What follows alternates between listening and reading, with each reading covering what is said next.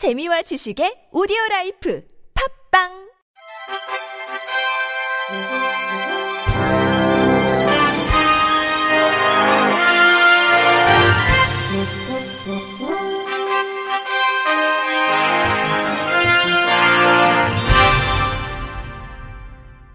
청취자 여러분 안녕하십니까? 9월 19일 화요일 KBS 뉴스입니다. 보건복지부가 장애인과 저소득층 등 취약계층을 돕기 위해 마련된 바우처 중 무려 1,300억 원이 넘는 자금을 사용하지 않은 것으로 드러났습니다. 양승조 국회 보건복지위원장은 오늘 사회보장정보원으로부터 받은 국정감사 자료를 분석한 결과 이같이 나타났다고 밝혔습니다. 자료에 따르면 2016년 복지부의 사회서비스 사업 바우처 미사용 금액은 1,342억 8,400만 원에 달했는데 금액별로는 지역사회 서비스 투자사업 바우처 미사용액이 518억 2,900만 원으로 가장 많았고 발달 재활사업 바우처 미사용액이 390억 9,200만 원, 장애인 사업 바우처 미사용액 307억 4,300만 원 순입니다. 바우처 미사용률 기준으로는 언어발달 사업 바우처 미사용률이 53.3%로 가장 높았고 발달장애인 부모 상담 사업 미사용률 28%, 발달 재활 사업 미사용률 27.2% 순으로 나타났습니다. 사회보장정보원은 바우처가 생성되려면 바우처가 필요한 취약계층이 직접 신청할 때만 생산되는 것이기 때문에 바우처를 몰라서 사용하지 못하는 경우는 거의 없을 것이라며 취약계층을 직접 찾아가는 장애인 사업, 노인 돌봄 서비스 등은 사용률이 높지만 취약계층이 직접 찾아와서 사용해야 하는 언어 발달과 발달 재활 사업 등은 미사용률이 높게 나타났다고 밝혔습니다. 양승조 의원은 취약계층을 위한 복지부의 사회서비스 사업 바우처 미사용액이 한 해 동안 1,342억 원을 넘는다는 것은 너무 크다며 복지위 국정감사에서 이렇게 많은 금액의 바우처가 사용되지 못하고 있는 이유에 대해 철저하게 원인을 분석하고 사용률을 높이기 위한 대안을 마련하기 위해 노력할 예정이라고 말했습니다. 한편 복지부의 사회서비스 사업 바우처는 취약계층의 삶의 질 향상을 위해 꼭 필요하지만 수익성이 낮아 민간 기업이 참여하지 않는 사회복지 서비스를 위해 정부가 상품권을 지급하는 사업입니다. 장애인 고용 증진 협약을 맺은 53개 기업 중 삼성전자, SK 하이닉스를 비롯한 11개 기업의 여성 장애인 고용률이 한 자릿수에 그치고 있습니다.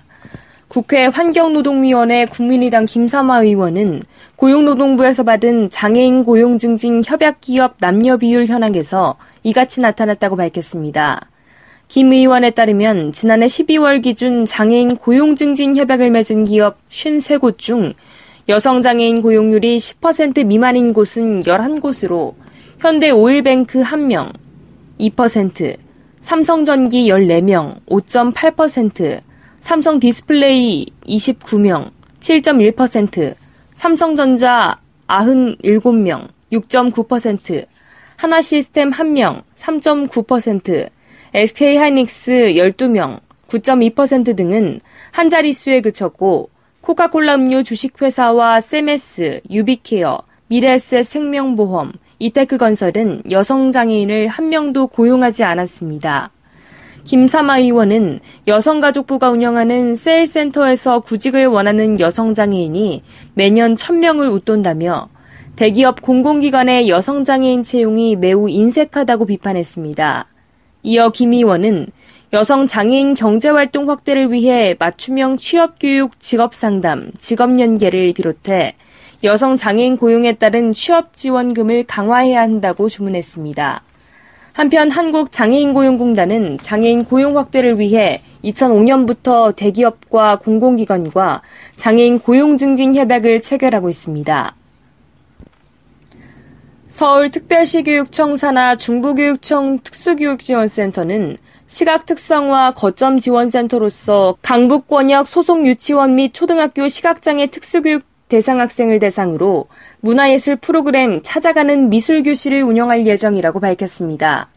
이번 프로그램은 지난해 실시했던 찾아가는 예체능 교실의 프로그램 평가를 기반으로 시각장애 학생의 미술 교육에 대한 욕구를 고려해 보다 집중적이고 개별적 특성을 반영할 수 있도록 운영할 방침입니다.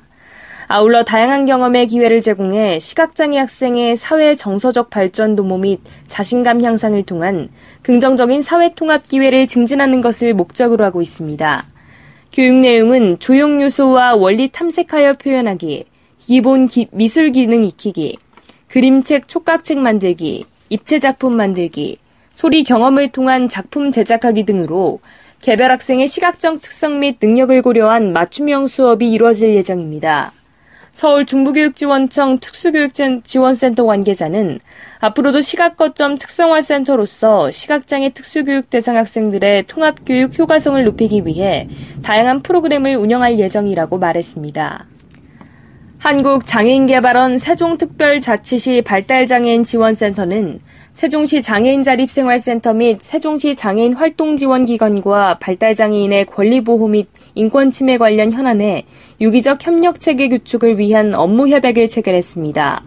협약식은 어제 오전 11시 세종발달센터 이정원 센터장, 세종자립생활센터 김지혜 소장 등 관계자 10명이 참석한 가운데 진행됐습니다. 세종발달센터를 비롯한 세계 기관은 이번 협약으로 발달장애인의 권리보호를 위한 유기적 협력 체계를 구축하고 현장에서 발생하는 인권 침해 관련 현안에 능동적으로 대응하는 데 적극 협력하기로 했습니다. 특히 이번 협약은 지역의 장애인 유관기관들의 공동 발전을 통해 발달장애인이 건강하고 행복한 삶을 영위할 수 있도록 협력하는 데 목적을 두고 있습니다. 김지혜 소장은 지역 내 발달 장애인의 권익 보호와 자립 생활 증진을 위해 함께 노력하겠다고 말했습니다.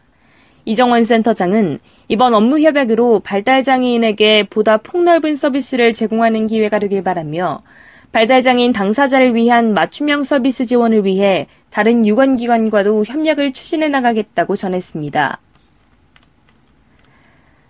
장애인들의 책 읽기 문화 확산과 삶의 질 향상을 위해 헬렌 켈러 복지회가 주관하고 정북 시각장애인 도서관이 주관한 비전 나눔 2017 장애인 독후감 현상 공모 시상식이 지난 14일 전북 시각장애인 도서관에서 열렸습니다.